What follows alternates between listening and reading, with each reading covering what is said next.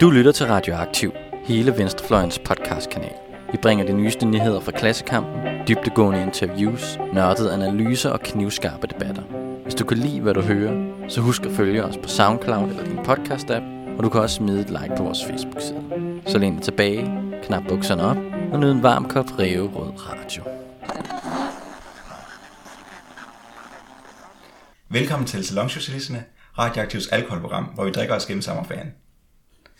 Jeg sidder her med min medvært, Josephine Lehaf, der er medieforsker ved RUK. Ja, og øh, I hørte lige der Alex Oresh San Kalai, som er phd studerende i teoretisk fysik og nanoteknologi ved Universitetet i Lund. Og med til dag har vi to gæster, Jonas Neivelt Ja, goddag. Det er godt at være her. Jeg glæder mig allerede. og Frederik Cornelius. Goddag og velkommen. Godt. Og dagens emne er vodka. Så skal vi ikke starte med at snakke om, hvad er vores personlige oplevelser med vodka? Jonas, begynder du? Ja, man kan sige, at vodka var nok min ilddåb ud i det med, at- med at drikke alkohol. Øhm, Jeg var på Københavns Kommunes ungdomsskole i min glade teenageår og lavede sådan et magasin, der hed Undskyld, ud på de københavnske folkeskoler. Og så på et, et tidspunkt ret meget ud af det blå fik vi at vide, at vi skulle på et udvekslingsprojekt i Pavlovski Posad, der ligger en 80 km øst for Moskva, og øhm, som sådan et EU-sponsoreret projekt, fordi det var den gang, hvor vi skulle være gode venner i, med russerne. Så øh, vi var en øh, dansk og en irsk og en hviderussisk og en øh, russisk gruppe unge mennesker, der blev sat ind på et hotel i en russisk provinsby, og så øh, var der jo en butik i nærheden, hvor, øh, hvor der var billig vodka. Så det gjorde vi stor nyt af. Og øhm, så to år senere, så fik vi at vide, at vi skulle til Hvide Rusland, til et sted, der hedder Juban, ligger ja, midt ude i ingenting i Hvide Rusland, øhm, hvor der er en asfalteret vej og endnu en butik med meget billig vodka, hvor de dog fandt ud af, at der var Vesterlændingen i farvandet efter nogle dage. Øhm, så de firdoblede prisen på vodka, øh, så det nu kostede 40 kroner flasken, i stedet for 10 kroner flasken. Så det, var, det gik meget godt. Øh, så det var, det var den måde, jeg lærte vodka at kende på. Ja. Og Frederik? Ja, altså for mig der har vodka nok også været nogle af de, de unge brænderne, vil jeg sige. Der har, øh, der har stået... Øh, der har stået mere Pavlov og Karlov på, end der har stået øh, Stolicina. Og ja, øh, en enkelt historie om vodka, der er, at øh, jeg engang har været i, i sommerhus. Det er også sådan lidt i forhold til det her med mærkerne. Øh, fordi vi skulle invitere nogle piger med til en fest i et sommerhus, og vi havde en flaske rigtig, rigtig lækker øh, Grey Goose vodka, øh, som vi skulle imponere dem med. Øh, men aftenen før de kom, så kom vi faktisk til selv at, at drikke den her øh, Grey Goose vodka. øh, men til gengæld så øh, får vi så øh, en enkelt, der har en flaske Smirnoff med, for at hælde den over på Grey Goose flasken. Øh, og tænker, at det opdager de aldrig. Øh, og øh, rigtig nok, det gjorde de ikke. Øh, vi havde en god fest og fik imponeret de her piger. Øh, og dagen efter, så øh, må en af mine venner krydse korset og sige, at den her flaske Smirnoff, han har haft med, det var en flaske Karloff, han har hældt over på en Smirnoff-flaske.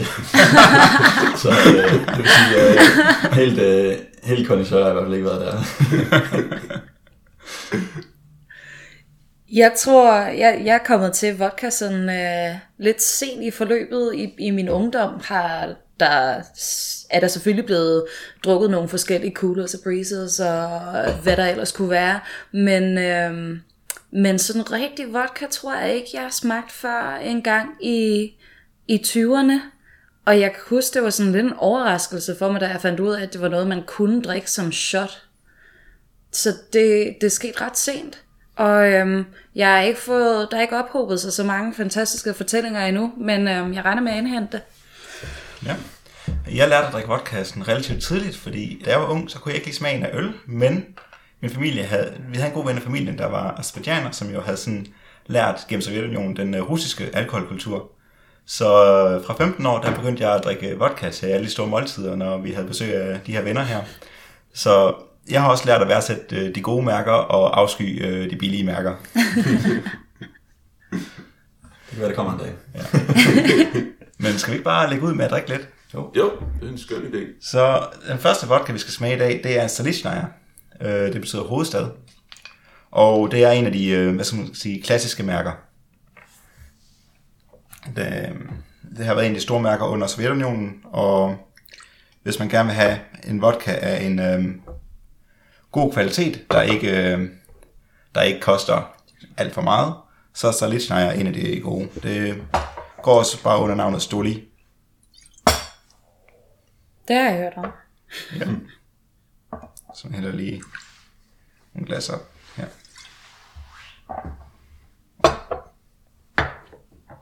Den er ikke iskold. Den er bare nedkølet. Og der er kondens på, det er godt nok. Ja. Mm. Og så øhm, skal vi sige skål, og her er sagen så, at på russisk skål, der siger man ikke bare Nastrovia. Øh, I Rusland, der skal man altså holde en lille tale, og en meget kort tale kunne være Sastrovia, der betyder for, for jeres helbred. Mm. Så Sastrovia. Du Ja.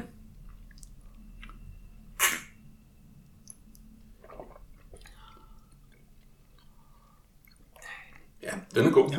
Det er det. Øh, altså, man kan jo dele Europas alkoholkort ind i tre dele. Vi har et øh, sydeuropæisk vinbælte, så har man sådan et central- og nordvesteuropæisk ølbælte, og så har man så fra Polen og vestover, har man så det her vodka-bælte, som øh, i gamle dage også inkluderede Danmark i virkeligheden, hvor man drikker de her brændevine, som det jo er, som er destilleret alkohol på forskellige slags korn. Og det er stadigvæk den foretrukne drik i et øh, land, der er så tæt på Danmark som Finland i virkeligheden. Så det er, mm. Og det er også først, kan man sige, det er meget sent, at man i Danmark, at øh, fattige mennesker, som de fleste jo historisk har været, er gået over til at drikke sig fuld i andet end brændevin, som så i Danmarks tilfælde vil være snaps. Øhm, fordi tidligere der var øl meget, det var meget lettere, det var på sådan noget 2%, øhm, og det var det, man drak i stedet for vand, fordi det trods alt havde været gennem, det havde været opvarmet, og derfor var det rent at drikke, så man ikke blev, øh, så man ikke fik tyfus og hvad man ellers fik af det. Så det er rimelig sent, at man faktisk er blevet en del af det her øh, ølbælte, som man nu vil være i Danmark. Til gengæld så har vi jo så taget den gode, øh, den gode tradition med fra vodka-bæltet med, at vores alkoholkultur stadigvæk er sådan en øh, dødstruk-kultur. øh, øh, så, vi, så vi drikker så vi drikker også både sådan helt i hegnet, men vi drikker også lidt til hverdag. Så vi har fået det bedste fra begge verdener og har en af verdens absolut højeste alkoholforbrug her i landet. Ja. Men skal vi ikke fortsætte med, vi har jo ikke kun vodka, vi har også forsøgt at lave sådan en russisk brunch her, med, øh, med forskellige madprodukter, der også er karakteristisk for at spise sammen med at drikke vodka. Øhm, Frederik, du har forberedt en lille ret. Ja, jeg har øh, lavet en øh, salat olivier, som er en, øh, ja, en, en russisk salat, men ikke den russiske salat, vi kender fra, øh, fra øh, pålægsdisken. Nej, det er en, øh, en kartoffelsalat, øh, og opskriften siger så, øh, så nydeligt, øh, cube everything, øh, og det er så det her. øh, kartoffel, æg, kylling, øh, ærter, gulerødder, agurker, syltede agurker, og så en masse mayonnaise, og så øh, dild, og så har jeg freestylet lidt med noget kommen. Det synes jeg Ja. ja. virkede, virkede øh, til at passe ind i temaet. Jamen, så lad os sende det rundt. Ja. Og det er jo meget passende at få noget fedtet mad til alkoholen, for at øh, slå optagelsen ned, så man ikke bliver fuld med det samme. Jeg vil sige, de der ture, jeg var på i Rusland og Hvide Rusland, det mad, vi fik derovre, som for det første ikke var særlig velsmagende, men sådan mængden af mayonnaise og dild, der kom i, det var, det var helt utroligt, at man kunne det. Ja. Så er der tradition for, øh, for kød i, øh, i salat. Det er jo noget, med, altså sådan, meget sjældent har egentlig nu til dags, ikke? Men um, ja, og blande sådan ind i. Men på den anden side, det minder vel lidt om en skinkesalat eller Ja. en hønsesalat. Mm. Mere traditionelt. Og så har vi også øh, syltede agurker, fordi der skal noget surt med til alkoholen. Ja, og de her agurker er jo sådan set, øh, hvilket er, er lidt problematisk i forhold til, at vi prøver at gøre det russisk det her, men, men de er altså på en eddikelag. Øhm, til gengæld har de så også masser af den der karakteristiske dild, så, så helt, helt, helt ved siden af er det alligevel ikke. Men dybest set, så skulle det jo være lavet på en, på en saltlage, frem for en eddikelag. Og til sidst har vi rugbrød, som også, øh, eller her i Danmark vil vi jo spise rugbrød til. Russerne har Er det, ikke, er det ikke det, de refererer til som sortbrød? Er det Jo. rugbrød, eller er det lidt anderledes? Det er lidt anderledes, men det er i princippet det samme produkt. Der vil være færre kerner i det russiske brød, og så synes jeg, at det smager dårligere i hvert fald. Der er, en, der er en eller anden form for krydderi, som øhm, det jeg fik derovre i hvert fald. Øhm, men det, er, det minder meget om det danske rugbrød, som ja. vi kender det. Der kan man også se, at ro har været en af de helt, hvis man kommer lidt op i det nordlige Rusland, så har ro været en af den, også den fremherskende kornsort, hvor hvis vi er nede i Ukraine, så er det mere viden, der gør sig gældende der. Så. Ja. Og jeg vil ikke kommentere på, på smagen, men, øhm, men jeg har jo blandt andet øh, taget sådan et øh, sønderjysk mørkt rugbrød med, som, mm. som netop har de færre ka- kerner, og også er en, en smule lysere end sådan andre former for rugbrød, vi kender fra Er det det, Danmark. man det? kender som en øh, pumpernikkel? Nej, det er sådan set endnu mørkere. Okay. Så lad os prøve at lave en lidt mere traditionel skål og lægge rugbrødet oven på vodkaen. Okay. Mm. Øhm, jeg, jeg tror, der findes lige så mange traditioner, som der findes øh, hjem, der, som der findes russiske hjem. Men øh, en, af de, en af mine russiske venner lærte mig, at øh, man satte rugbrød på vodka, mens man ventede på at drikke næste gang. Så tager man det af, drikker, så slår vi ind, Så skriver vi spiser rugbrød, og tager en bid af den syltede agurk. Okay.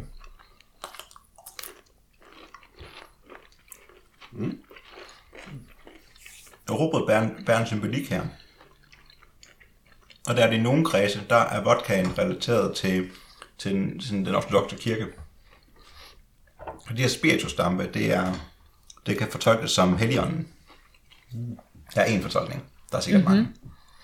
Og så når du lægger rugbrødet over glasset, mens du venter, så er det den, der sørger for at absorbere den her ånd her. Mm. Og så den, du indtager bagefter. Ja, der er intet, der går til spil.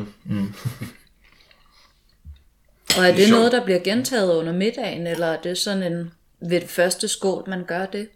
Øhm, det ved jeg faktisk ikke. Mm. Der hvor jeg fik det, der var det noget, der blev gentaget under middagen. Ikke Ja. ja. religiøst, man kunne afvige fra det, mm. men øh, der var rugbrød til de fleste skole. Det er en lækker salat, den her. Ja, det lykkes meget godt, synes jeg.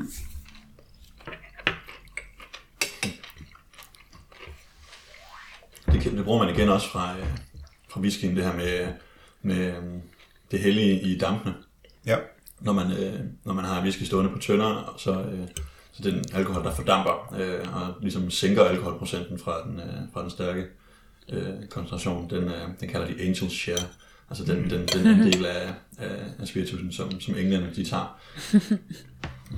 Det, det er sjovt egentlig, at øh, sådan, den samme fortolkning gør, gør lidt igen der. Ja. Mm.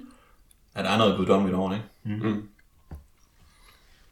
Men der har også, øh, jeg har læst mig til i forvejen, at åbenbart en af grundene til, at vodka blev så populært i Rusland, eller udbredt, det var, at øh, det kom godt på hjælp af, det blev godt hjulpet på vej af den øh, russiske kirke, der ønskede en øh, modvægt til de mere hedenske drikke, øh, øl og mjød og sådan noget, fordi de havde jo råd i, øh, i førkristne traditioner. Mens nu kom der så et nyt produkt, vodka, der var baseret på, øh, på de kristne traditioner tilbage i Italien og sådan noget. Det var inspireret af de her grappa og aqua- aquavit og så videre. Øh, og det havde ikke nogen religiøs tradition i Rusland, så du kunne bruge det på, du kunne simpelthen have en drik, der ikke har nogen hedensk historie, som du mm. nu kunne gøre kristen og sprede ud i landet. Man kan også sige, aquavit betyder jo livets vand, aquavita. Så det er måske også et kristent budskab, det skal jeg ikke kunne sige. Eller også føler man sig bare mere levende, når man, når man drikker det. Og det er vist også traditionelt set munke, inden det blev landmænd, der stået for produktionen af, af vodka ud fra, hvad jeg læste til. Eller det er der i hvert fald ja. en historie mm. omkring, at, at meget af produktionen er foregået i sådan øh, monasteries, Ja, de her klostre, klostre, tak. øh, hvor produktionen er foregået. Øhm, man kan dog ikke finde noget, sådan, så mange dokumenter fra det, fordi at mange af de her dokumenter er gået tabt i det hele taget. Øh, mm. Dokumenter fra klostre i Rusland. Øhm, Det kan være, det ligger sammen med kronjuvelerne et eller andet sted. Der er sket noget med de der kloster. Ja. Øhm, men der er også øh, andre teorier, der siger, at grunden til, at vodkaen kom frem, det var på grund af, at øh, Rusland dengang var delt op i forskellige øh, mindre øh, stater, hvor den største og mest magtfulde, det var øh, Moskva-staten. Og når du er sådan en øh, stat, der har øh, sådan ambitioner, så har du brug for penge. Og hvordan samler du penge ind i en tid, hvor du ikke har så meget kontrol med produktionen rundt omkring? Der, der indfører du et monopol på alkohol. Og så er monopolen en indirekte skat til staten. Så er der nogle historikere, der mener, at selv hvis, hvis der ikke havde været kultur for vodka, for at drikke alkohol i landet, så havde vodkaen opstået, bare fordi at staten gerne vil have, have en måde at, at beskatte befolkningen uden, uden formelt set at have skat. Og det passer med, at øh, der hvor man kan spore vodkaen tilbage i Rusland, det er i Moskva-staten, som også er den her stat, der har travlt med at forsøge at øh, begynde at op, oprette en centraliseret autoritet og også havde militære ambitioner. Ja, det er under Ivan den Grusomme, der i 1400-tallet. Ja. Ja. Han er i slutningen af 1400-tallet, begyndelsen af 1500-tallet. Ja, monopolet kom i 1478. Ja, det passer meget godt med sådan den tidsalder, hvor han sådan var en af de første, men den første sådan rigtig berømte zar, eller konge, der prøver at øh, lave et mere centraliseret og samlet russisk rige. Så det passer meget godt ind, mm. hvis de vil score nogle penge på det. Og det ser man jo i dag, øh, også, med, også med Systembolaget i Sverige, og Alko i Finland, og hvad det ellers mm. hedder. Det var også en måde for staten at score penge. Øh, Udover at det så også er en måde for staten rent faktisk at afholde folk fra at, at drikke så meget. Ja, der er sådan lidt omvendt fortegn Mm. over det der. Men hvis vi nu går til lidt mere moderne tid, hvad, øh, hvad foregik der så i Sovjetunionen i forhold til vodka? Altså, Sovjetunionen har også fungeret med Øhm, har også fungeret med hjælp af monopol på vodka selvfølgelig. Det var statens monopol på, på, på vodka og på produktionen generelt. Men øh, de har også fungeret med det her øh, med at lave restriktioner på det, og øh, da Sovjetunionen blev dannet i 1917 og i borgerkrigen derefter, der var, der var faktisk øh, forbudstid øh, i Rusland, som så blev overtaget af Sovjetunionen der, og det har jo nok hængt sammen med, øh, med Første Verdenskrig, som også bullerede løs, hvor russerne fik en masse tæsk. Og øh, så skulle de jo så skulle de jo være produktive ude på landet, så de kunne fodre de her soldater, der var ude at blive slået ihjel ved, ved fronten, så de skulle ikke drikke så meget. Øh, og det overtog Rusland, og vodkaen bliver så først igen tilladt i 1925, så lige efter Lenin er død faktisk, bliver det, bliver det tilladt igen. Jeg vil så ikke afvise, at de så måske har fundet ud af at, at brygge noget selv derude. øhm, men ellers så har de sådan kørt med øh, både med restriktioner, restriktionsperioder og med øh, liberaliseringsperioder i forhold til vodka. Og man kan se, altså det er sker den første restriktionsperiode kommer i 1958, så det er lige hvor øh, Khrushchev er ved magten efter, efter Stalins død. Og man skal ja, man skal måske prøve at øh, at følge lidt med i det her våbenkapløb og øh, maksimere industriproduktionen. Og så nytter det jo ikke, at alle folk løber rundt og er, og er fulde. Og, øh, øh, og til gengæld så kan man se, at i perioder med, øh, med utilfredshed i Rusland, som øh, kommer for eksempel i løbet af 1960'erne ovenpå, øh, ovenpå at Khrushchev bliver fjernet fra magten, og der er lidt, øh, der er lidt røre i anden dammen, der bliver vodkaen så liberaliseret igen, hvis man kan sige det. Altså omgangen, vodka-omgangen bliver liberaliseret igen, og så øhm, får folk lov til at drikke lidt igen. Men jeg tror, at den mest berømte af de her restriktionsperioder, den begynder så med øh, hen mod slutningen. Øh, Gorbachev laver nogle, øh, laver nogle restriktioner i 1985, lige efter han er kommet til magten. Og det er i hvert fald den øh, bedst beskrevne periode, hvor han prøver at øh, dæmpe folkets brug af vodka, så man kan øh, gennemføre nogle af de her reformer, som han havde på tanke på en mere, øh, på en mere, hvad kan man sige, øh, på en mere kontrolleret måde, og kontrollere folk bedre på den måde til at lave de her reformer, der rent faktisk skulle liberalisere samfundet. Øh, og det, det endte jo så, som det gjorde. Jeg vil ikke skyde skylden på øh, Sovjetunionens sammenbrud på, at de prøvede at, øh, at lave sådan øh, statsligt fuldstændig statsligt monopol på vodka, og man lavede sådan, at meget som Systembolaget i Sverige faktisk, at man kun kunne købe vodka i dagtimerne, og det er lidt ligesom at, at gå ind i de her alkoholforretninger, det er at ligesom på posthuset eller i banken, man skal altid tage fri fra arbejde for at komme derhen. Så det bliver så det er tilgængeligheden, der bliver mere kompliceret mm. i virkeligheden. Øh, og det er den mest berømte. Og så efter, øh, efter Sovjetunionens fald med øh, Boris Yeltsin, sjov nok, der er ingen kontrol overhovedet.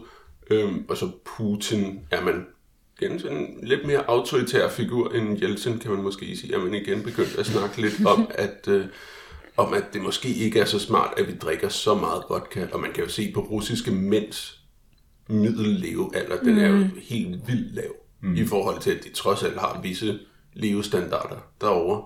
Så den er jo helt vildt lav, og det skyldes altså alkohol. Så har man, øh, så har man prøvet at øh, modsat det, prøvet at promovere øl som det sunde alternativ. Fordi man trods alt ikke bliver lige så fuld af det lige så hurtigt. Så det øh, prøver man at få de russiske mænd til at drikke i stedet for. Ja. For det er noget med, at, at forskellen i levealder mellem mænd og kvinder i Rusland er tættere på i hvert fald 10 år, end, end de 3-5 år, man kender fra andre lande. Ja, mm. Og det kan i høj grad tilskrives vodka-kulturen. Altså, mm. fordi alkoholkulturen i så høj grad er en vodka-kultur blandt russiske mænd. Mm. Ja, det tror jeg helt klart. Men læser som, det er det, der er grunden til det, og russiske mænd skal prøve at lære at drikke noget mindre, og på en mindre destruktiv måde i hvert fald. Og så prøver man så at sige, I skal drikke øl i stedet for. Der var Carlsberg, en af de, øh, en af de første til at øh, opdage et marked i Rusland, for at øh, nu skal de også drikke noget øl, og så er det, man ser rigtig meget Carlsberg derovre, og det russiske Baltica bryggeri, som er det største, er også delvist ejet af Carlsberg. Så de har tjent en masse penge på mm-hmm. Sovjetunionens sammenbrud.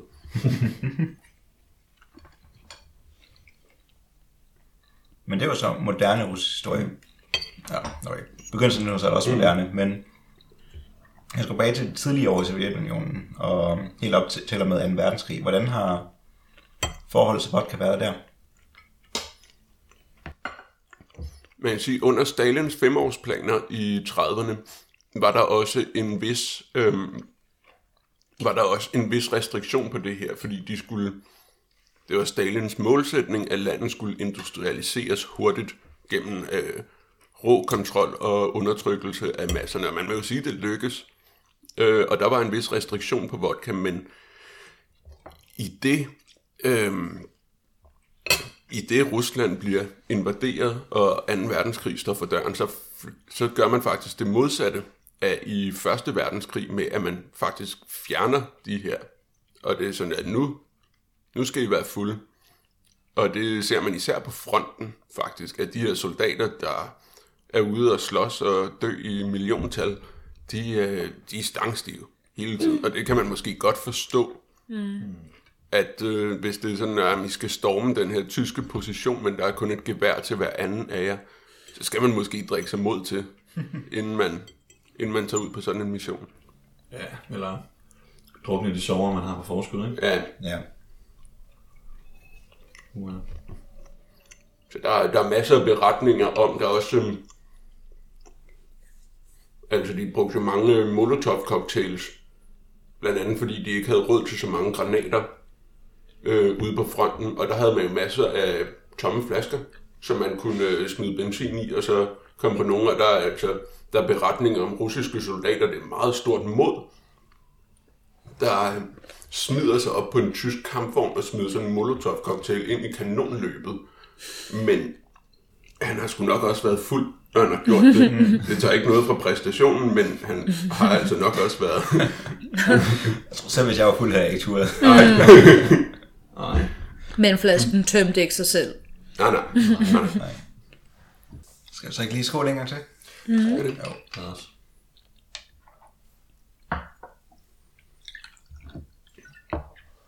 også. Så tror vi, ja. Så Strobji. Man kan også sige uh, Sanashu Drushu, Sanashu Drushu. ja, som betyder til vores venskab.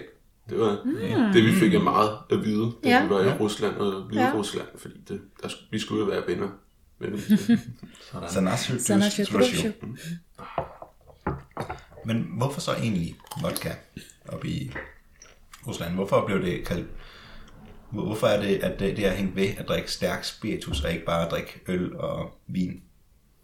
Mm, Jeg tror, der er to grunde. Altså dels tilgængeligheden. Øhm, humle gror ikke særligt. Det gror i Danmark og ved øh, mere nordlige breddegrader, men den er ikke særlig god i forhold til den, man kan finde i Tyskland og nede i Tjekkiet og Frankrig og sådan noget. Så det tilgængeligheden af de her, men man har altid haft nogle korn eller nogle rødfrugter, man kunne destillere på en eller anden måde, og så drikke sig fuld i det. Vin gror selvfølgelig. Groede selvfølgelig slet ikke. Øhm, og så tror jeg også, at øh, hvis man ser på den her kultur, den her dødstruk-kultur, så tror jeg måske godt, at klimaet kan hænge lidt sammen med det. Altså også hvis man ser i Finland, de har også et ry for at tage for sig, når de, øh, når de skal drikke sig fulde. Og der er altså, må man bare sige, mange steder i Rusland og i Finland, der er ret mørkt og ret koldt og ret trøstesløst. Så det kunne jeg altså godt forestille mig have noget med det at gøre. Ja, det er jo noget at varme sig på, ikke? Hvis jeg tager en flaske russisk standard op, så læser jeg bag på den, at ja. Mendeleev, øh, manden bag det periodiske system, så han har sådan lidt høj status blandt kemikere, Absolut. Øhm, påstanden er på flaske russisk standard, at han også var manden, der fandt det ideelle alkoholprocent på 38 procent øh, for, for at lave den perfekte vodka. Har det hold i sig? Desværre ikke. Det er virkelig en god historie ellers. At han har, han har skrevet en, en afhandling om, øh, om alkoholopløsninger. Øh, så derfor ligger det meget nærliggende, og man, man fastsætter den her standard i hans levetid. Øh, så det, altså, jeg forstår udmærket godt, hvorfor den er kommet, men, øh, men desværre så handler hans afhandlinger altså om, øh, om nogle koncentrationer over 70 procent øh, af etanol i vand, og, øh, og han, er, han er selv 9 år gammel, da, da den her, øh, den her standard bliver sat. Så Hey, jeg håber, startet tidligt. om, altså, han var jo, han, var- han var jo en, en kvik fætter, men jeg tænker ikke, det var, at det var så tidligt. Man skal altid passe på med de, der, øh, med de der historier med folk, der lige pludselig får en god idé, og så opfinder noget. ja. de, de, men man skal selvfølgelig heller aldrig ødelægge en god historie med sandheden. nødvendigvis. Det er det, fordi det, det er Det er virkelig en god historie. historie. Ja, ja, det, det er det bestemt. Jeg tænker, om vi skal prøve at give den her runde en, Ja. en gang. Vi har... Jonas, du har forberedt blinis. ja, jeg har taget nogle blinis med. Det er jo en klassisk russisk specialitet øh, med creme fraiche og noget fiskerum, og jeg må desværre erkende, at det ikke er kaviar. Det er en øret, en ørerovn, men jeg kiggede på priserne på kaviar, og jeg var altså ikke klar til at smide 600 kroner efter sådan 50 gram. øh, så, så, øh, så det beklager jeg, men øh, jeg håber, det smager godt alligevel. Det ser i hvert fald virkelig pænt ud. Ja, ja. Skønt. Men det er jo sådan en lille pandekage, og så noget rigtig tyk creme fraiche og fiskerum på, og så tager man den bare i en bid. Ja. En lille trav. mm. Ja, den er god.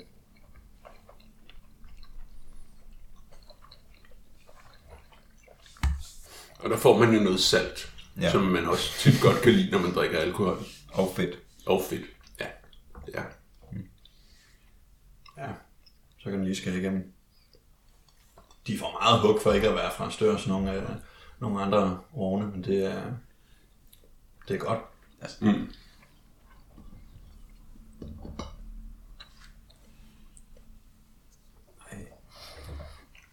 Så nu har vi snakket lidt om Rusland, og vi har nævnt Finland. Skal vi ikke lige øh, gå tilbage til Finland og Polen og de her lande i, ved, ved Baltikum, der, ja, der, mm. har, der har vodka-kultur, men ikke er russiske? Jo, altså, jeg ved ikke så meget om Baltikum lige frem, men, øh, men Finland. Øhm, jeg tror lidt, Finland har en øh, vestlig vodka-kultur. Fordi det, man ikke må i Rusland, det er at blande vodka med noget. Altså nu var øh, ligestillingskampen og sådan, hvordan man omtaler kønsroller og sådan noget. Den var måske ikke nået så langt i Pavlovski Posat i 2002. Øhm, men vi fik altså at vide, da vi begyndte at blande vodka med sodavand, altså noget, at det er sådan noget, vesterlændinge og kvinder gør. Og det, og det må vi ikke. Ja, Øhm, det er derfor, de lever 10 år længere. Ja. øh, men det skulle man altså lade være med. Øh, hvor i Finland, der blander man vodka med hvad som helst, og Ja. gør det med glæde. Der er selvfølgelig stadigvæk sådan en macho-ideal om, at man selvfølgelig drikker sin vodka rent, men man blander det altså med hvad som helst. Det er det, jeg har oplevet deroppe. Og så deres vodka, Kostenkorva, den er også meget stærkere. Altså, den holder sådan små 60 procent. 60 procent? Ja, okay. den rigtige er den. Og det smager altså ikke godt. øh, Så kan jeg også godt for, forstå, at man øh, siger, at så er det fint nok at, at blande den op. ja, Nå, altså, men i princippet kunne man jo lave den så stærk, som man havde, Ja, ja. man havde lyst til. Ja, ja. Det handler også om, hvad man har af, af vand, øh, de steder, hvor man, øh, hvor man laver det. Jeg har drukket en, øh, en vodka på et tidspunkt fra, med vand fra øh, Baikalsøen. Den skulle være øh, absolut øh, udsøgt. Men øh, jeg tror, det var en af de lidt billigere, så det kan godt være, at det var en filtrering et eller andet sted, det var gået galt. Det var ikke, ja. Men nu siger du øh, Shabaltikum. Nu den, den vodka, vi drikker, øh, jeg synes, den står der ikke et andet om, øh, om Letland på den, synes jeg. Jo, den er, så vidt jeg forstår, så, øhm, hvad det, man kalder det, når man hælder på flaske? Ja, den, den bliver hældt på flaske mm. i øhm, Letland, tror jeg det er, eller Litauen, eller sådan noget. Ah, det er sådan, ja. Men den bliver brygget i Rusland, Okay, mm.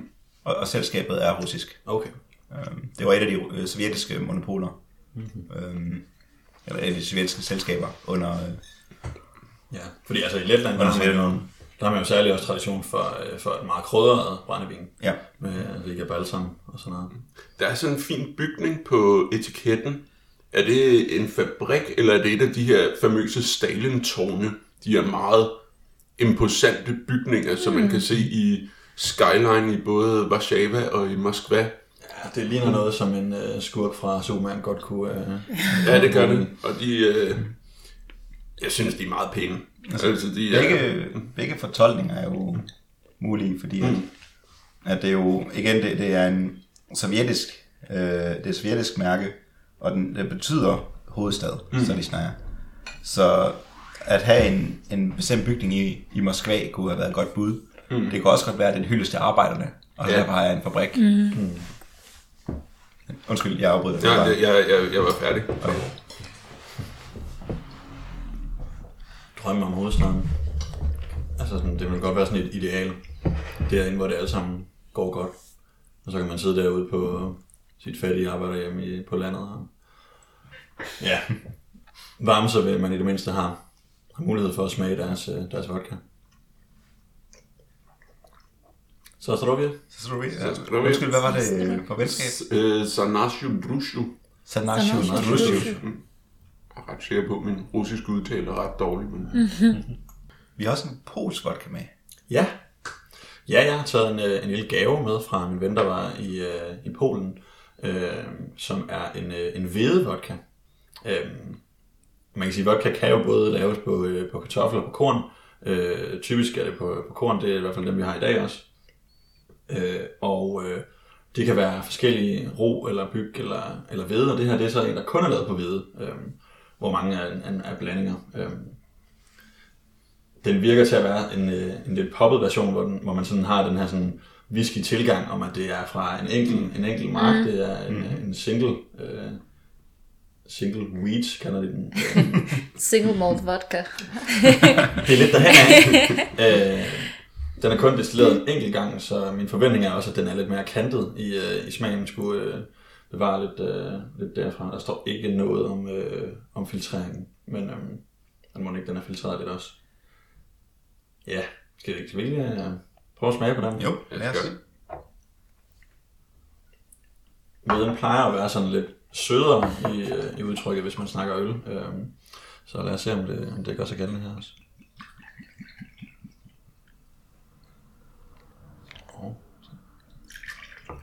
Tak. Jo, tak.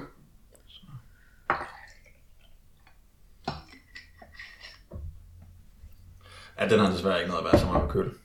Men, øh, men hvis den går efter whisky udtrykket, så er det vel også øh, det mest rigtige. Mm. Jeg kan, den, den dufter meget kraftigere end øh, Stolin. Ja, mm-hmm. det gør den. Hold da op. Skål. Skål. Så må man jo godt sige nå, jeg Nå, nu går jeg over til polsk. Nå. Nostrovia. Godt. Det siger vi. Nostrovia. Nostravia. Mm. Er den er noget mere krasbørstig, den her? Ja.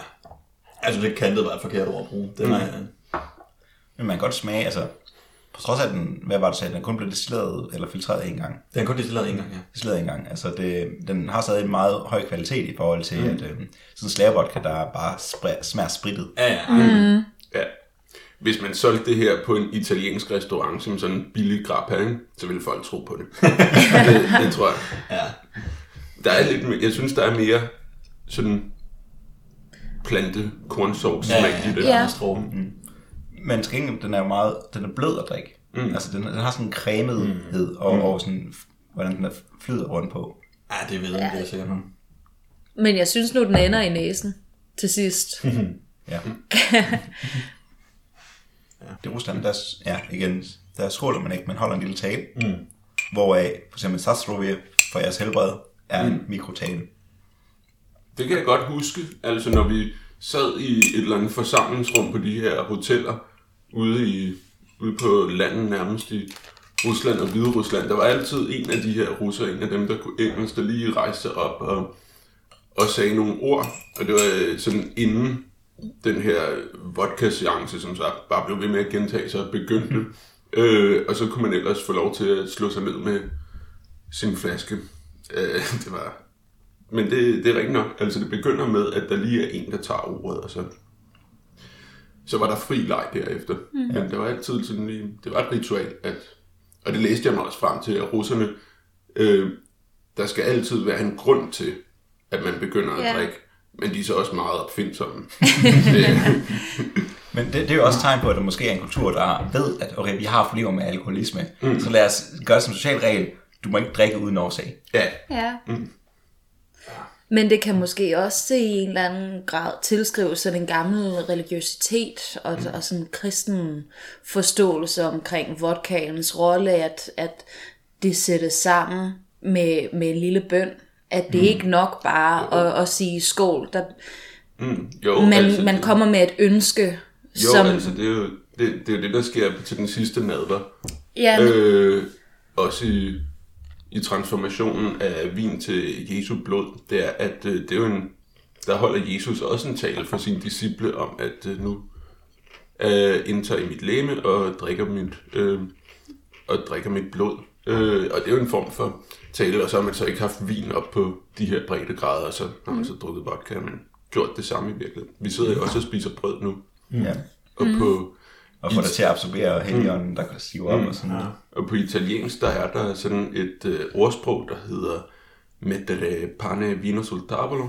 Som, altså, nu sætter vi vin og brød på bordet, og det betyder lidt sådan, nu lægger vi svisken på disken.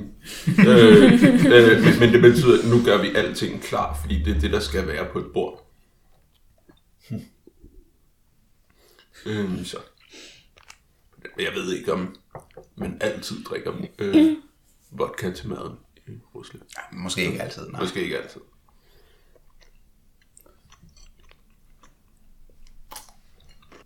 Og, og vi snakkede også om, om, om den der standard, der er sat for, øh, for alkoholprocenten. At øh, Polen har jo også øh, i, igennem EU vel haft mulighed for at gøre, øh, gøre sig sine, sine claims på, hvad, øh, hvad de kan tillade sig at kalde for et, øh, et øh, lokalt eller regionalt produkt, mm-hmm. og krav til, hvad der er i der. Man kan sige, der har, der har øh, Danmark og, øh, og Sverige en, øh, et, et øh, jeg ved ikke, hvad det hedder, et monopol, men i hvert fald øh, for at du må kalde noget for akvavit, skal det være fra, øh, fra Danmark øh, eller nordiske lande, og, okay. øh, og være på kartoffel eller korn, øh, og kun smagsat med dild og, eller kommen, eller ingenting, mener jeg der. Mm-hmm. På den måde så har de jo også haft muligheden for at, øh, at gøre det i hvert fald internt i EU, men det mener jeg ikke, de har, Polen. Nej, ikke, ikke noget, jeg kender til i hvert Fordi fald. der kan også vodka mange andre steder. Ja. Jeg tror, der er nogle finder, der vil blive utilfredse. Ja, det tænker jeg. Ja. Det eneste, jeg kender til, er, at der er vist nok en regel om, at øh, vodka mindst skal have en alkoholprocent på 37,5. Mm. Og derfor alle de billige vodkaer, de ligger så lige på 37,5. Yes, yes, yes, yes, yes. Dem kender vi alt for godt. Hvis man nu gerne vil begynde at drikke vodka og drikke de gode mærker, og ikke bare købe en billig Karloff eller Smirnoff, hvad skal man så egentlig drikke? Øh, altså jeg anbefaler blandt andet en Stolichnaya, fordi at det, den har en god smag, og det er et produkt, hvor du ved, hvad du får. Lige meget hvad du finder fra, fra det mærke, så, så har det en god kvalitet. Øh, samtidig så øh, de billigere af Stolichnaya-mærkerne er ikke alt for dyre. Det er sådan noget 150 kroner for en flaske. Mm. Øh, den er klart god. Der er en øh, polsk vodka, den der berømte, jeg kan ikke huske, hvad den hedder, Białystok, eller sådan noget med øh, sådan en bisonokse, oh, hvor der det så er- et... Øh, en Dubrovka. Superovka, ja. Øhm, og så er der sådan et græsstrå i, øhm, som, er, som jeg synes er rigtig fint. Mm. Øh, og som man også kan få en del steder. Bestemt. Jeg tror, at man skal måske kigge efter, øh, om man kan læse sig frem til øh, destillation og filtrering. Øh, at, øh, jeg mener, at Stolichnaya er, er tre gange destilleret, fire gange filtreret og sådan noget. Ja, det Men hvis man går efter den rene smag, så, øh, så er det jo helt teknisk vejen til den, kan man sige. Mm. Ellers så er der øh, russisk standard. Det er også et af de klassiske mærker, hvor lige meget hvilken flaske du, du køber, så får du en, øh, en rimelig kvalitet. Ellers er mit indtryk, at øh, polske vodkaer nogle gange, men så kan det godt være, at det ikke hedder vodka, men de nogle gange er smagssat ja. på en eller anden måde. Øh, at de er lidt sødere i det. Jeg har fået en del sådan nøde vodkaer, da jeg var i Polen en gang. Jeg har også prøvet, øh, jeg mener, det var fordi, det var lavet på kirsebærtræ, eller sådan noget mm. den stil der. Okay. Mm. Og sådan ja. helt, øh, ja. Men den har også prøvet nogle russiske tranebær øh, mm. smagsat. Den eneste kryddervodka, jeg har fået, det har været en Green Mark. Det er også et gammelt sovjetisk mærke, hvor, du, hvor de laver den på ro, så den har sådan en krydderhed for roen, så det er ligesom at drikke rugbrød. Mm. Okay. Ja, det er sjovt. Øh, Den kan jeg anbefale, hvis man gerne prøver noget lidt mere krydret. Ja. Men faktisk, ja, de har faktisk nogle, nogle af de der bær. Mener også øh, i Letland, de har, øh, åh, hvad er det, brumbær eller sådan noget stil. Eller sol, nej, det er solbær. solbær. Ja. Mm. Solbær bruger meget. Skal vi øh, Ja. skåle for det? Ja, skål for mm. det. Lad os. Og Nå, står vi. Nastravia. Lad os prøve. Nu er det jo polsk.